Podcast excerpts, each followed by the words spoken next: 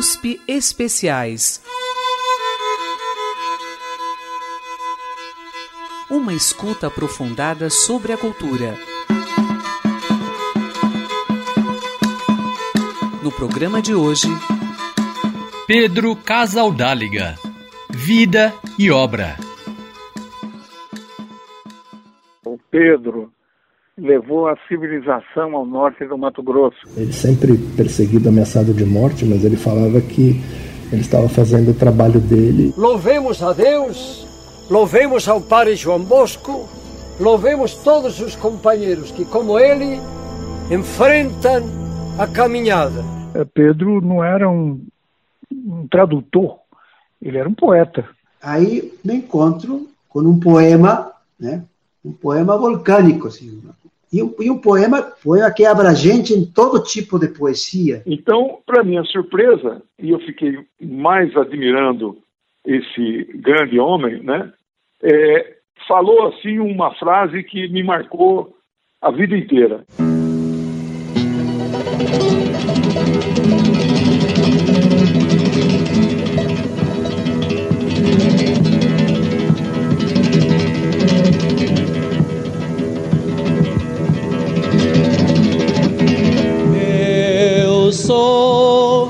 América.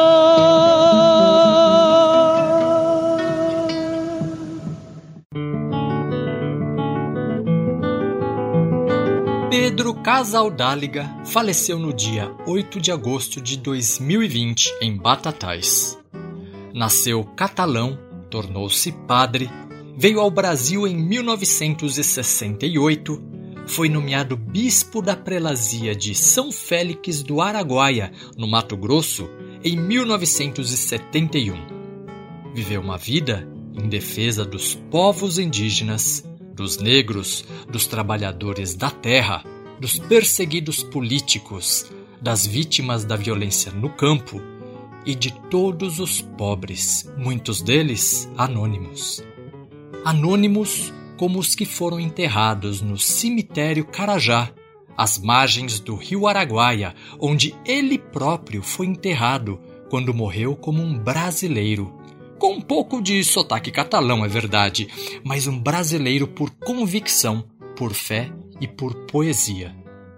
Poeta, roteirista, letrista, escritor, deixou um legado cultural cheio de humanismo e vários amigos e admiradores de sua trajetória.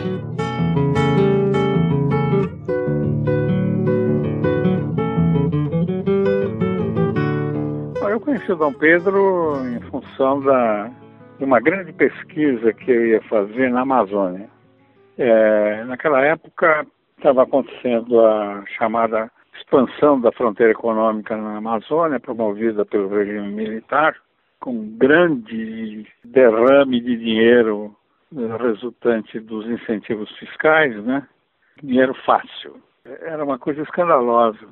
E a ideia dos militares era, de fato, promover uma rápida ocupação da Amazônia, abrir estradas, etc. Tudo muito subsidiado, muito apoiado. E acontece que essas empresas chegavam lá, é claro, elas tinham que comprar a terra. Os 25% de, de capital próprio, em geral, era de terra comprada, mas terra que, em geral, vinha de títulos grilados.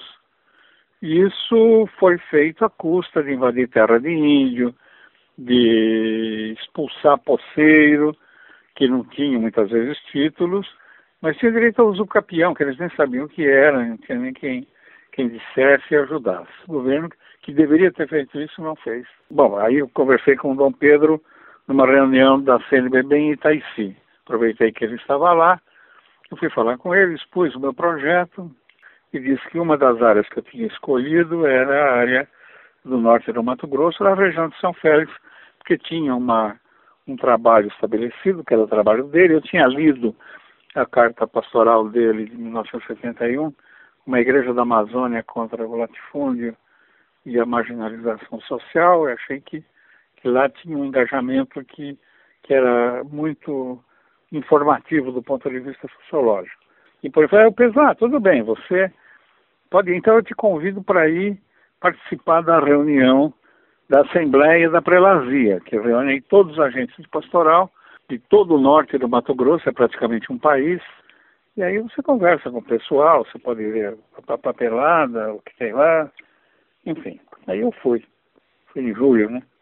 Fui para lá, conheci todo o pessoal, me enturmei com o pessoal todo, foi muito interessante, que eram os agentes de pastoral que o Pedro levou para São Félix, eram estudantes da PUC de Campinas, a maior parte, tinha os padres, as freiras, uhum. tudo gente relativamente jovem e, e, e gente que estava aturdida com a violência na região.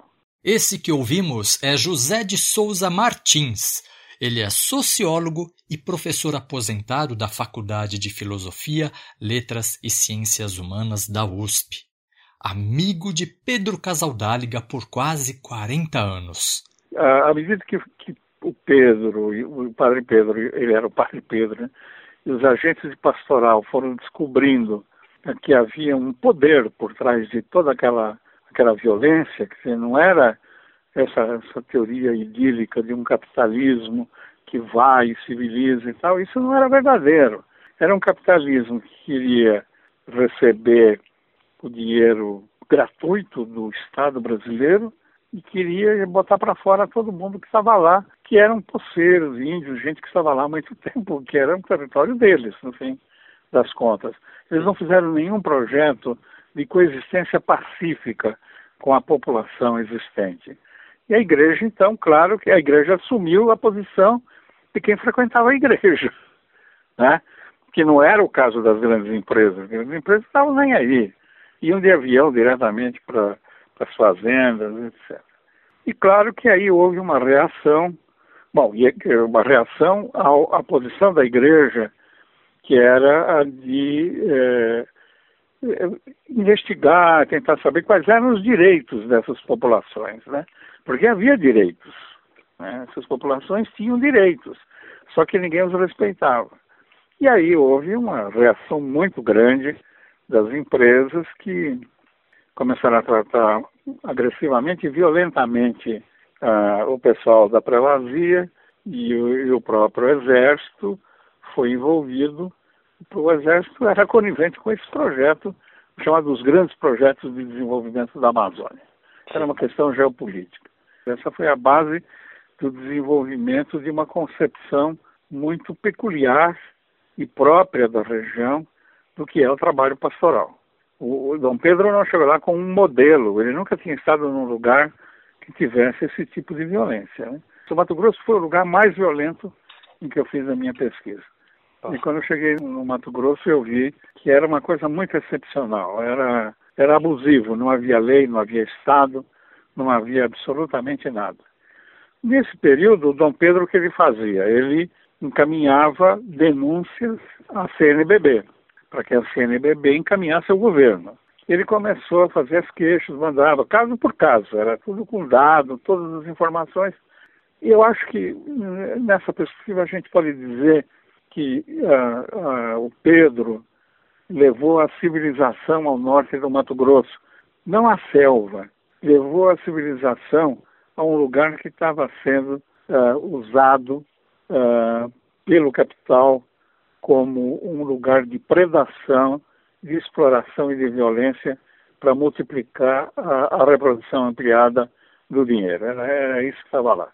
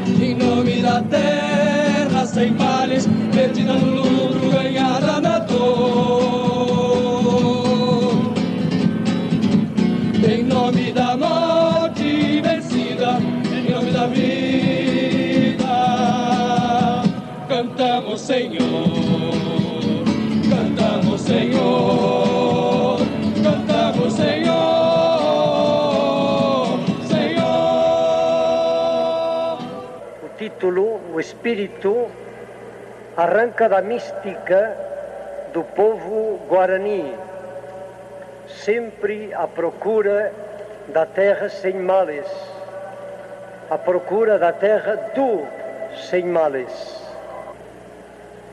A missa da terra sem males, para todos os povos indígenas da América Latina e para todo o povo desta América, sempre à procura de uma outra terra, de uma terra sem males, de uma outra sociedade, de um mundo diferente, novo, que se parecesse ao mundo indígena em harmonia com a natureza, em harmonia com os irmãos, compartilhando a vida sem lucros, sem cobiças, sem pressas.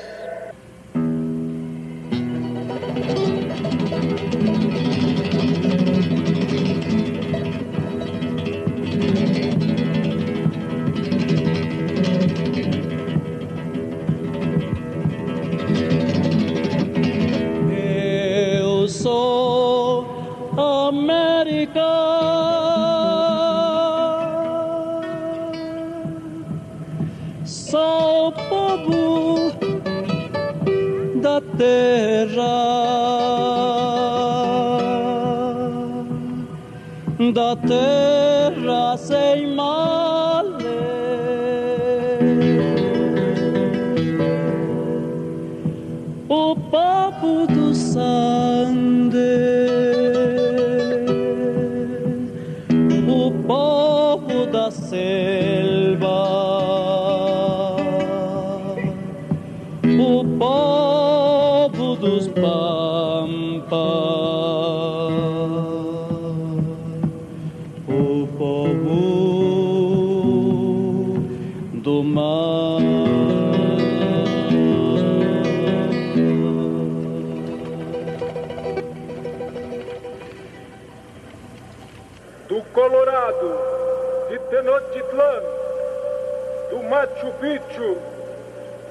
Patagônia, do Amazonas, dos sete povos do Rio Grande.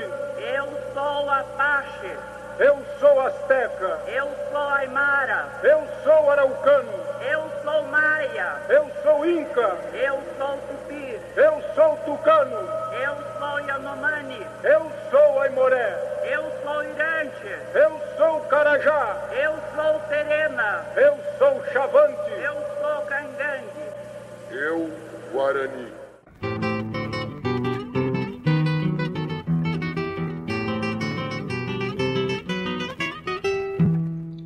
Ouvimos em sequência a abertura e a memória penitencial da Missa da Terra Sem Males, composta por Martim Coplas, com letra de Pedro Tierra e Pedro Casaldáliga. Vamos ouvir um pouco os autores da missa para saber como foi essa iniciativa tão marcante na vida de Dom Pedro Casaldáliga. Primeiro, o argentino de origem quechua, Martim Coplas, que ficou responsável pela composição musical. Ele conta como conheceu Pedro Casaldáliga em 1977 e como a proposta de fazer a música de uma missa em memória dos povos originários latino-americanos marcou sua vida e a direção de sua música. Eu conheço Pedro, o Pedro é, é, vem com a proposta da terra sem males, quando uma questão da terra sem males, eu não conhecia a terra sem males. Veja bem, eu estava morando ali no centro é, literário, de pesquisa e tal, né? intelectuais, de, de antropólogos, eu não conhecia a, a terra sem males. E aqui, menos em Porto Alegre, que, que, que eu morei 20 anos, né? Menos em Porto Alegre. Aí veio o Pedro com isso. Casualmente o Pedro, veja bem, isso aqui é uma edição espanhola, né? E ele retrata aqui aquilo que foi feito, que ele escreveu, ele escreveu para nosso nosso boletim aqui da Terra Sem Males. Ele escreveu o seguinte, numa das partes da qual eu, naquele momento, em 77, uh, isso escrito por Pedro no livro, diz assim: primeiro se pensou em uma missa missioneira, entre aspas, em torno a las misiones de los siete pueblos guaraníes. Assim me lo pedia o irmão marista Antônio Sequim, que é um grande nosso patriarca da ecologia aqui no Sul, é o Antônio Sequim. E o Antônio Sequim foi que me apresentou Pedro. E ele está dizendo assim: Gaúcho arrependido, revisador de la historia mal contada, cronista apasionado de los caminos del pueblo, catequista de la liberación, perseguido también en el templo y en el pretorio. Yo cultivo la convicción de que América Latina, América Amerindia, más en la raíz, se salva continentalmente o continentalmente se hunde.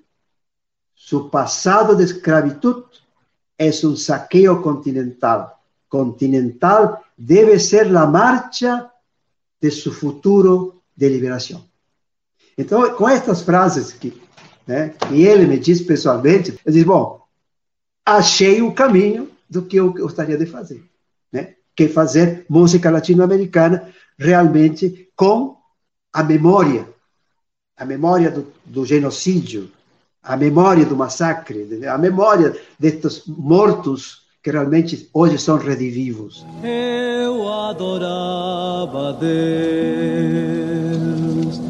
mas em toda coisa, tu pá de todo gesto,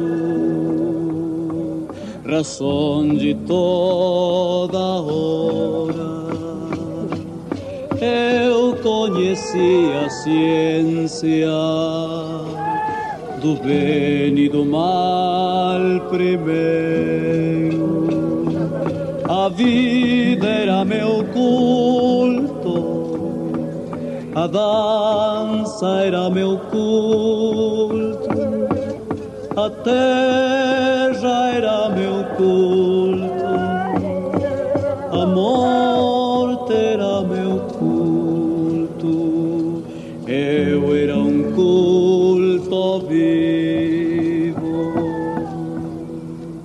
Então, a partir daí, o Pedro diz, o Sequim, o Antônio Sequim, na casa do Antônio Sequim, disse, olha, apresento Pedro Casadáliga, tá? Aí você estava conversando, e aí saíram todas, todas estas formas de, de pensar e, de ver assim, o que seria e tal, né?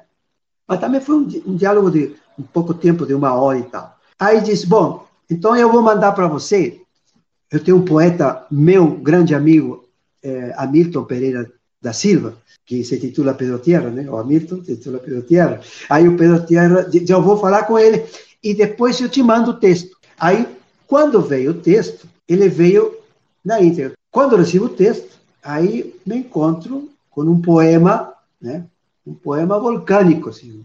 E um, e um poema, poema que é abrangente em todo tipo de poesia, né? em todo tipo de poesia, em todas as formas. E a mais, e a mais bonita de, do Pedro, que é a, esta, co- essa poesia concreta, entendeu? E esta poesia aberta, sabe?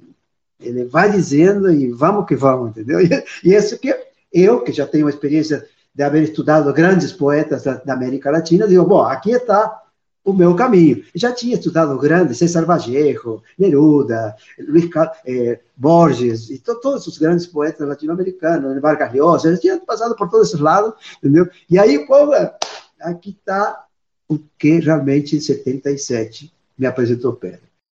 Tomado pela força da poesia que Pedro Casaldáliga e Pedro Tierra escreveram para a Missa da Terra Sem Males, Martim Coplas começa o trabalho de composição musical.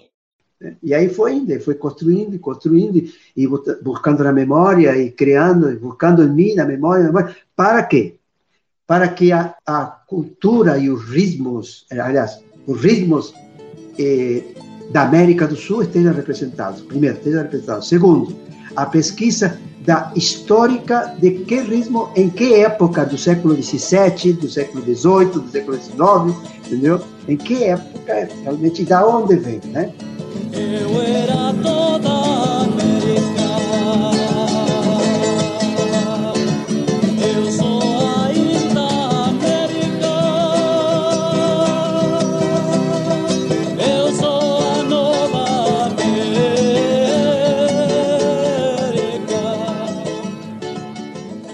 Como já dito, outro autor da Missa da Terra Sem Males é o poeta Pedro Tierra.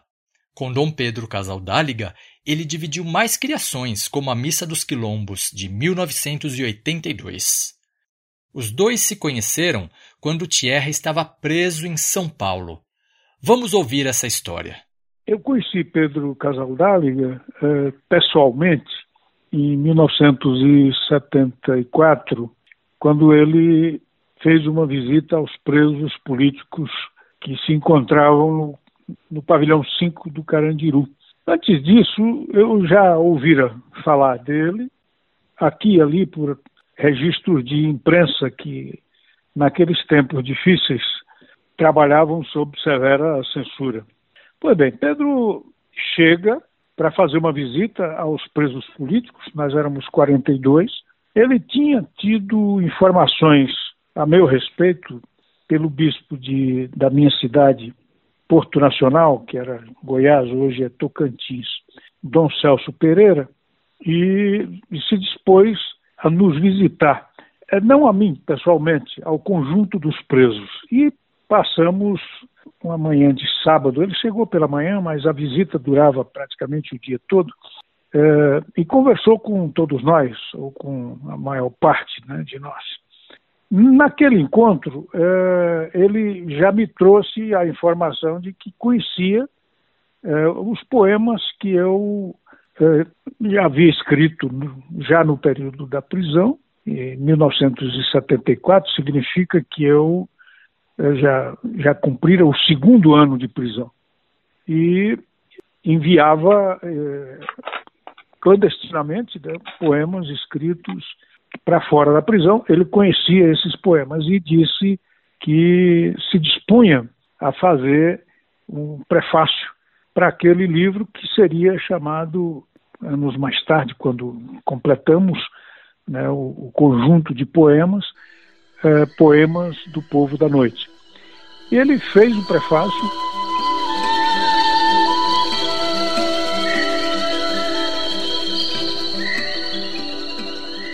Para início de conversa ou de interpelação, é preciso dizer que este é um livro de palavras verdadeiras.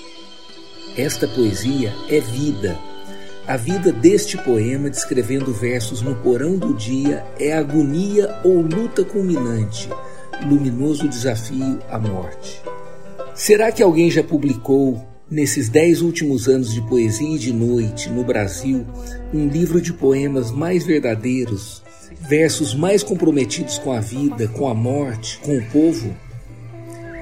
Um dia, irmão, apagaremos contigo dos teus poemas a dolorosa palavra das armas, a desumana palavra do medo, a palavra do silêncio imposto, inóspito como um exílio. Quando o povo da noite for o povo do dia, quando o dia aberto for comum pátria de todos os homens irmãos. Abre tus braços e ponte a volar, que el viento no equivoca el camino.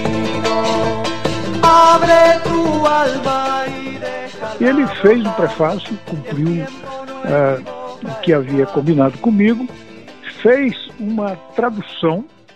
Uh, para o espanhol, o que para mim foi uma felicidade enorme, porque eh, Pedro não era um, um tradutor, ele era um poeta. Então, assim nos, nos conhecemos. E eu passei, a, desde esse período, a manter uma certa correspondência escrita com ele, sempre muito precária, muito interrompida, porque muitas dessas cartas não passavam pela censura da prisão. Mas em 1977, quando eu cumpri os cinco anos a que havia sido condenado, eh, nós nos reencontramos e eu passei a trabalhar em Goiânia, em uma instituição da Igreja Católica, e passei a viver em Goiânia a partir de 1977, quando eu trabalhava redigindo o boletim do CIMI. Era um pequeno boletim que publicava mensalmente notícias, comentários, análises sobre a situação das populações indígenas do Brasil. Aí reencontrei Pedro e nos tornamos, enfim, é, grandes amigos e, e parceiros.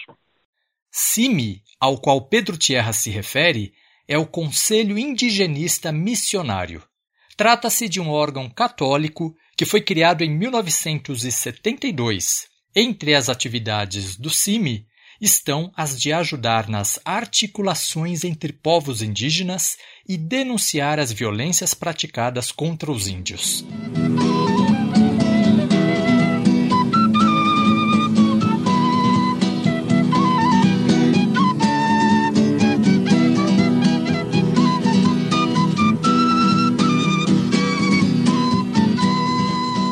Em 1978, estava sendo celebrado o Ano dos Mártires da Causa Indígena.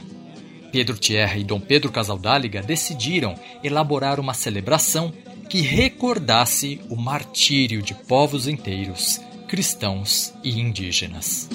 Sangue mesclado com todos os sangues, em nome da aliança, da libertação.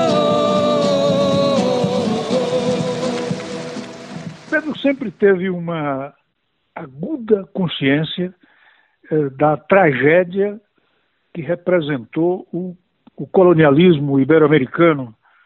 Então, começamos a trabalhar num texto que foi se estruturando a partir de uma ideia inicial eh, do, do, do Pedro, que se projeta a partir da utopia guarani, Bem, então, quer dizer, a Missa da Terra Sem Males é um poema litúrgico profundamente identificado. Né? É bom lembrar, ele foi escrito entre 78 e 79, num, sob um impulso muito forte da teologia da libertação. Agora, é, curioso porque, bem, eu não sou propriamente uma pessoa religiosa, eu venho de outra vertente, embora de família católica. Né? Eu me afastei do, do catolicismo, do cristianismo, do ponto de vista do pensamento, uh, muito cedo. Mas então eu, nós temos na, na, na missa um, um catalão que, por força da circunstância histórica, é espanhol, e um, e um sertanejo, filho de retirantes nordestinos, eu vim do Piauí, com uma base de formação católica, mas me afastei né, dessa formação e assumi uma outra, uma outra visão de mundo, digamos, mais laica, mais é, identificada com as posições é, do, do, marxismo, que foi minha, minha vertente né, de formação, de leitura, etc. E o terceiro componente é um índio que vem da região norte da Argentina, lá de Jujuy, na fronteira com a Bolívia, que é o Martim Coplas. A missa, realizada em 1979 na Catedral da Sé, em São Paulo, foi presidida por Dom Paulo Evaristo Arnes. Vamos ouvir um trecho da prece de Dom Pedro Casaldáliga naquela ocasião, enfatizando os sofrimentos das pessoas perseguidas e marginalizadas nas áreas rurais do Brasil. E com todo o povo de muitos males e sem terra, nossos poceiros, nossos lavradores, os tais de invasores das cidades que um dia foram chutados do campo, e com os operários, com todo o povo, povo do Brasil, porque nós, Senhor, tendo uma ou outra fé, temos a fé em vós, que sois Pai, e temos a fé no homem, que é o irmão. Isto é que vos pedimos nesta noite. Nessa mesma missa também estava presente Dom Helder Câmara, arcebispo de Olinda. É dele o trecho que vamos ouvir a seguir. Aí eu fiquei encantado com aquela missa. Foi uma concelebração com Dom Paulo, ou com Jesus Cristo, que é sempre o verdadeiro celebrante, a Catedral de São Paulo estava cheia, transbordante. O texto e a música são de uma beleza extraordinária. Aquele é um poema. Então eu tive a impressão de que naquela hora nós estávamos pagando uma dívida para com os índios. Nós, Brasil, mas também de modo particular nós, igreja. Eu não julgo as intenções, mas nós temos graves dívidas para com os indígenas, não só no Brasil, mas em toda a América Latina.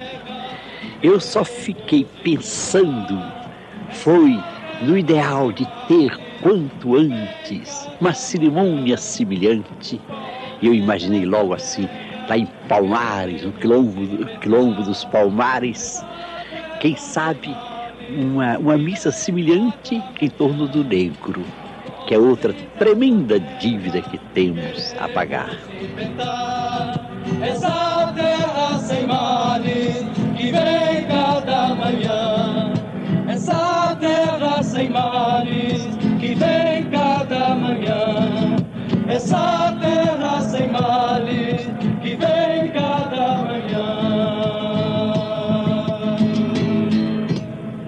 do Helder, ao final da missa da Terra Sem Males na Sé, ele conversa com um jornalista e ele diz que era preciso algo assim, que agora que a igreja fez a sua penitência é, por tantos erros com relação aos povos indígenas, que ela encare o desafio de se penitenciar diante da, do que significou a escravidão dos negros.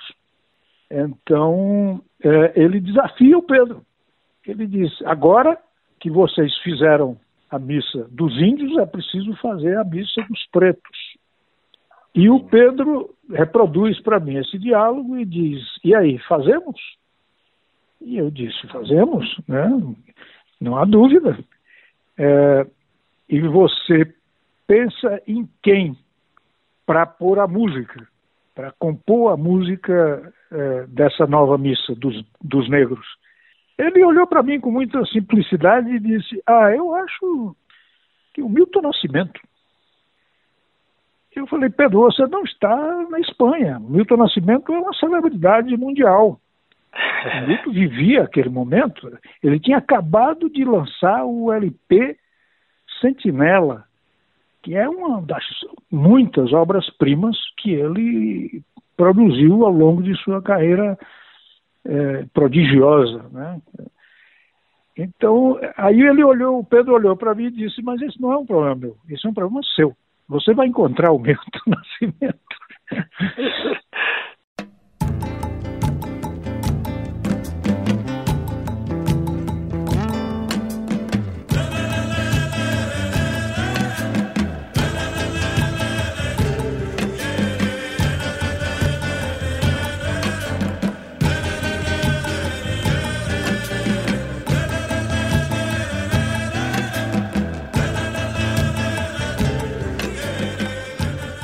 Disco Sentinela, lançado em 1980, que Pedro Tierra menciona, Milton Nascimento já mostrava sua admiração por Dom Pedro Casaldáliga.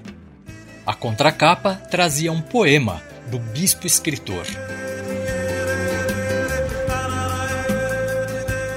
Não é o cipreste de Silos, nem é o olmo, que vós, poetas, cantáveis em Castela. A soledade horizontal cortada por um mastro do mar que Margal suspeitava distante. Nem é o pinheiro serrate mediterrâneo, nem o pinheiro do bosque dos cogumelos e o musgo. É apenas um frágil eucalipto, quase ainda nu, precário ainda. As estrelas, parece, são as mesmas. A noite é tão humana como essas vossas noites, ó poetas, profetas da terra. O Milton Nascimento canta a dura vida dos pobres. Há um modo ainda de dizer a verdade, com o violão. O Araguaia, mudo como a dor do povo contido, como o furor do povo, tão distantes do rio e do violão, as leis dos homens importantes. Segue sua antiga rota teimosamente arrastado. Pedro, o cego fala, grita, livre, só. Se tu estivesse são, já teríamos rodado os dois pelo chão. Ganil, gerente estúpido. Já teríamos rodado, respondia-lhe o cego.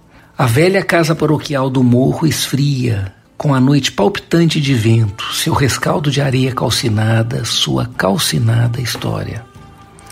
Gentel ri na sombra, com o cego e o vento, subversivos. Levar vida de gente, canta Milton. Pedro prossegue gritando alto, livre. O eucalipto, leve, quase nu ainda, inadaptado, trêmulo como um corpo trazido de outros climas, incapaz de entender e dar respostas, cresce na noite clara. E as estrelas, meus olhos, meu silêncio, o silêncio de Deus e a palavra, devem, por fim, saber alguma coisa da árvore e do rio e do grito do povo. Digo eu, canta Milton, gritam livres os pobres. Não é possível que continuem as estrelas impassíveis.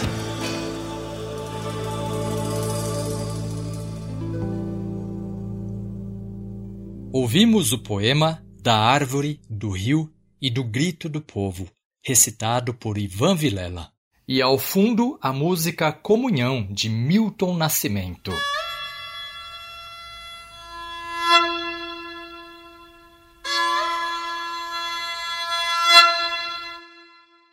Como se pode notar, Milton Nascimento demonstra toda a sua admiração por Dom Pedro Casaldáliga, publicando seu poema na contracapa do disco Sentinela. Ao mesmo tempo, o poema revela que Dom Pedro também alimentava uma grande admiração pelo trabalho musical de Milton Nascimento. Por isso, o encontro que se deu na Missa dos Quilombos foi quase natural. O encontro de Pedro, Milton e eu ocorreu em Goiânia. Nós o convidamos para assistir a uma celebração da Missa da Terra Sem Males, com participação de é, alguns grupos indígenas. Eu lembro, por exemplo, do Zirante, lá do norte de Mato Grosso, mas tinha também Tapirapé, alguns carajás chavantes participando, para que Milton visse a missa da Terra Sem Males, para que a gente fizesse digamos, ganhasse o coração do Milton para o projeto daquilo que seria a Missa dos Quilombos.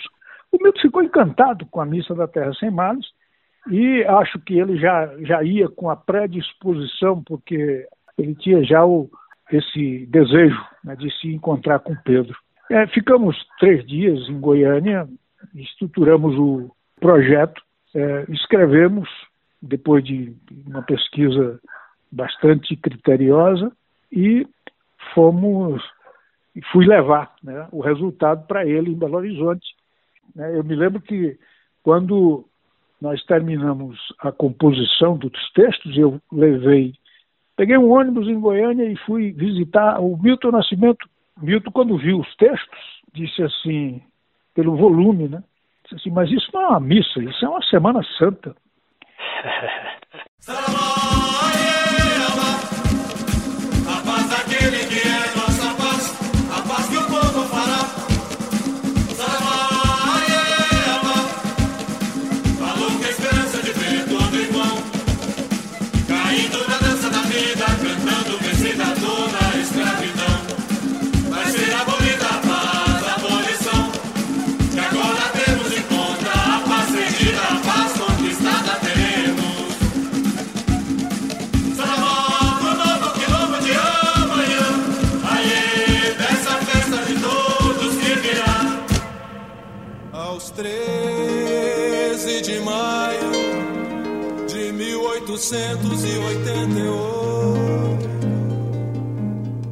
nos deram apenas decreto em palavras,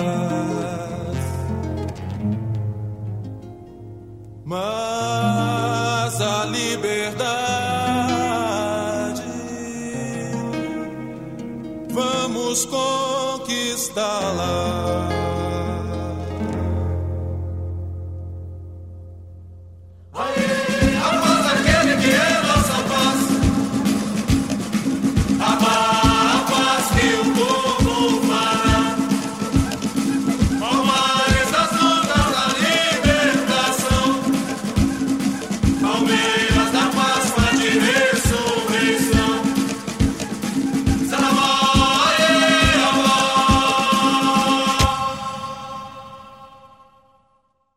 Ouvimos Rito da Paz, composição de Milton Nascimento, Pedro Casaldáliga e Pedro Tierra.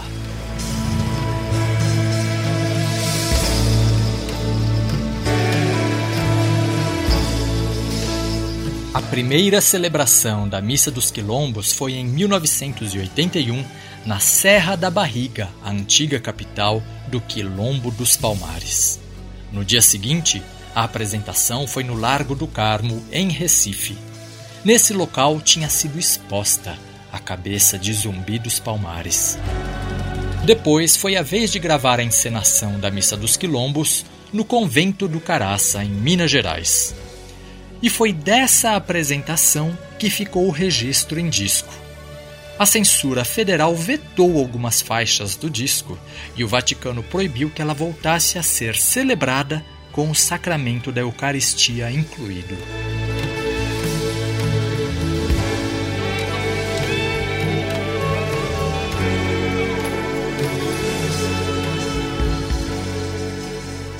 A missa é, de acordo com o, o rito católico, é, sobretudo a Eucaristia. É. Os outros são momentos que preparam né, esse que é o momento central, que é o momento da consagração. Então, mas aconteceu um, um fato. Dizer, o povo se apropriou da missa. Ou seja, o povo é, acolheu o verso de abertura. Estamos chegando do fundo da terra, estamos chegando do ventre da noite, da carne e do açoite, nós somos, viemos lutar. Enfim. É, e a missa ganhou, a missa do Silom ganhou distintas é, formas, distintas expressões, seja em espetáculos de de música, seja espetáculo de dança, seja é, desmembrar a missa, fizeram, enfim, o povo se apropriou da missa. Aconteceu com a missa dos quilombos o que de melhor pode acontecer com a obra de arte para qualquer artista, que é o povo se apropriar da sua criação.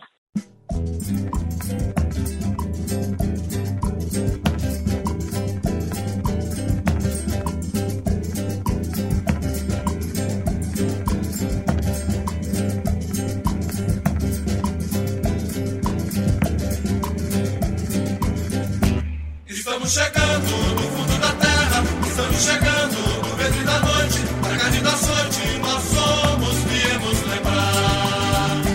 Estamos chegando da morte dos mares, estamos chegando dos duros porões, perdemos do banzo, nós somos, viemos chorar.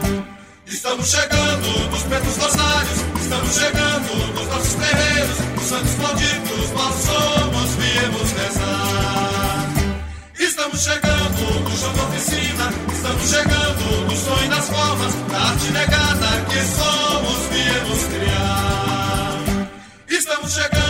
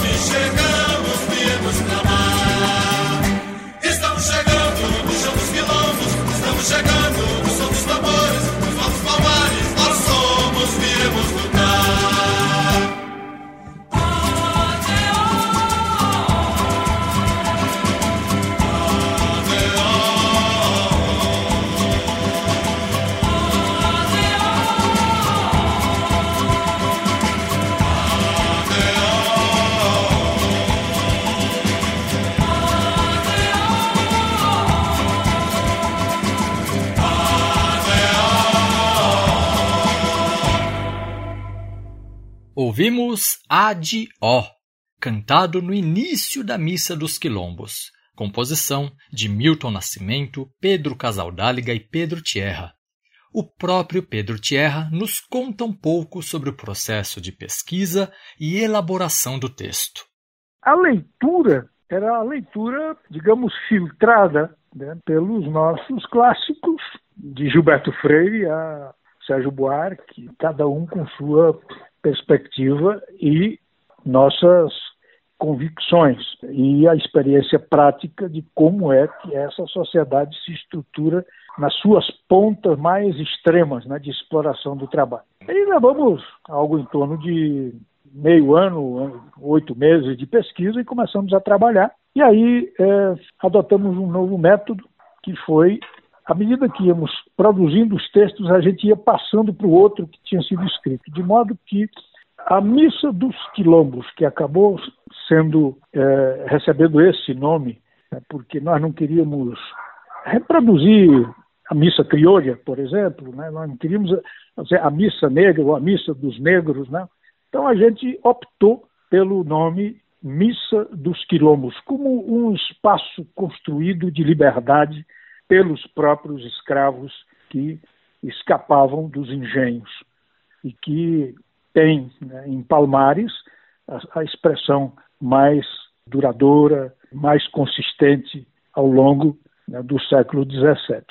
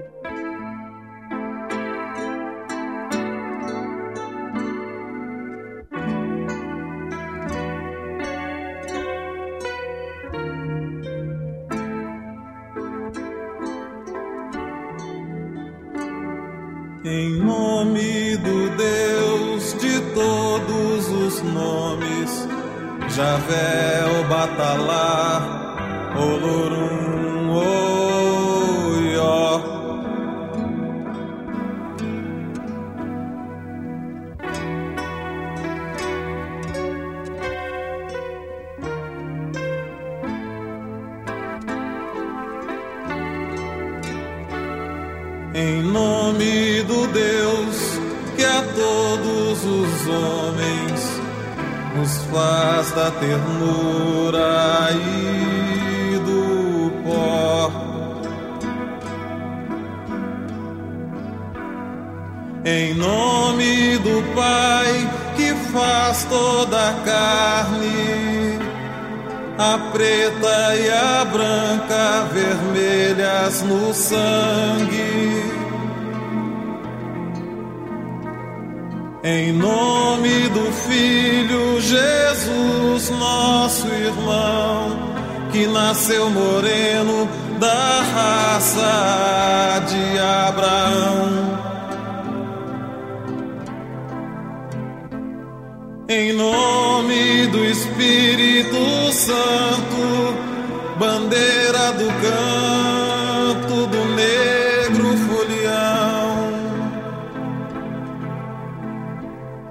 Em nome do Deus verdadeiro, que amou-nos primeiro, sem dividição.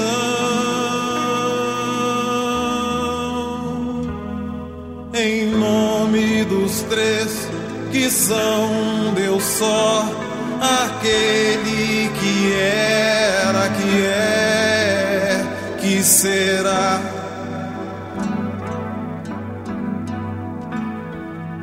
Em nome do povo que espera na graça da fé, a voz do Xangô, o quilombo Páscoa que o libertará.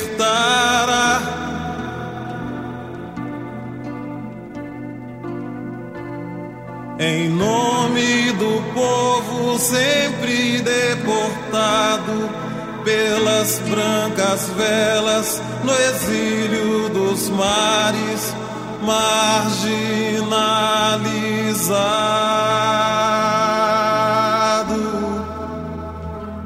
Nos cais, nas favelas e até nos altares.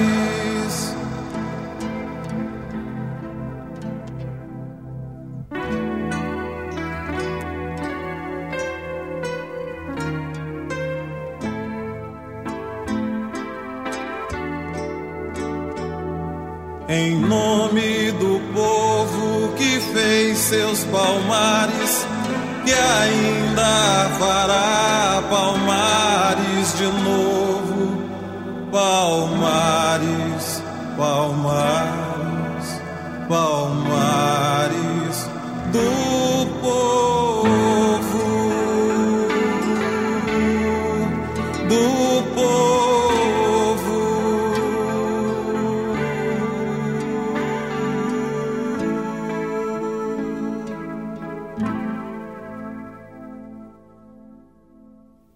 Ouvimos a música Em Nome do Deus, presente na Missa dos Quilombos, composição de Milton Nascimento, Pedro Casaldáliga e Pedro Tierra.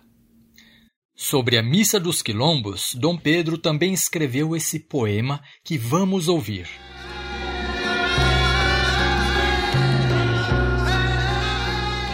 Serra da Barriga, prene de passado, de luas, de mortes, de sonhos, de lutas, de danças. Rebelde barriga gestando o futuro dos negros. As bandeiras livres das altas palmeiras contestam, à luz do poente, a bandeira imposta. Reclamam a própria bandeira. Sinai do povo negro, na coragem descalça de zumbi aliança garantida de um tempo de promessas plantadas com milho e adubadas no sangue. Panorama total, Serra Maestra Negra, sobre as brancas manobras. O Nordeste acorda os seus canaviais sindicalizados ao clamor do vento. A tarde entrega sua compunção ao culto acolhedor da noite negra, na missa redimida, na memória do morto Jesus Cristo e do morto zumbi. A União dos Palmares carimba, ao pé da serra, a concórdia dos negros, que retornam de todos os combates da América insurgente, da África desperta, outra vez nos gestando.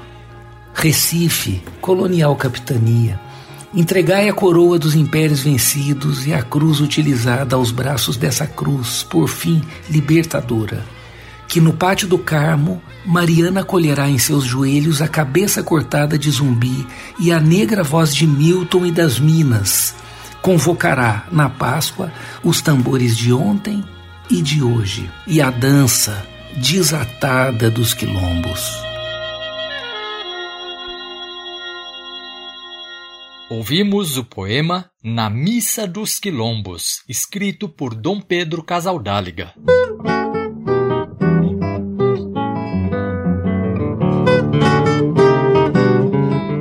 Estamos encerrando o primeiro programa sobre o bispo Dom Pedro Casaldáliga. No próximo, vamos conhecer mais de sua produção artística e desvendar as muitas formas como ele marcou a vida das pessoas. Este programa, assim como todos os episódios do USP Especiais, ficam disponíveis no endereço jornal.usp.br/podcasts. Ele também pode ser encontrado na plataforma de podcasts de sua preferência.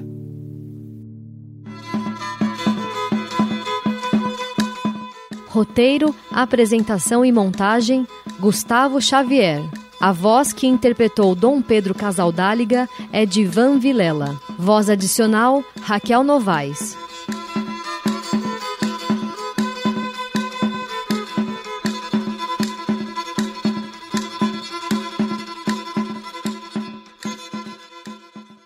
Temas da cultura a partir de seus sons.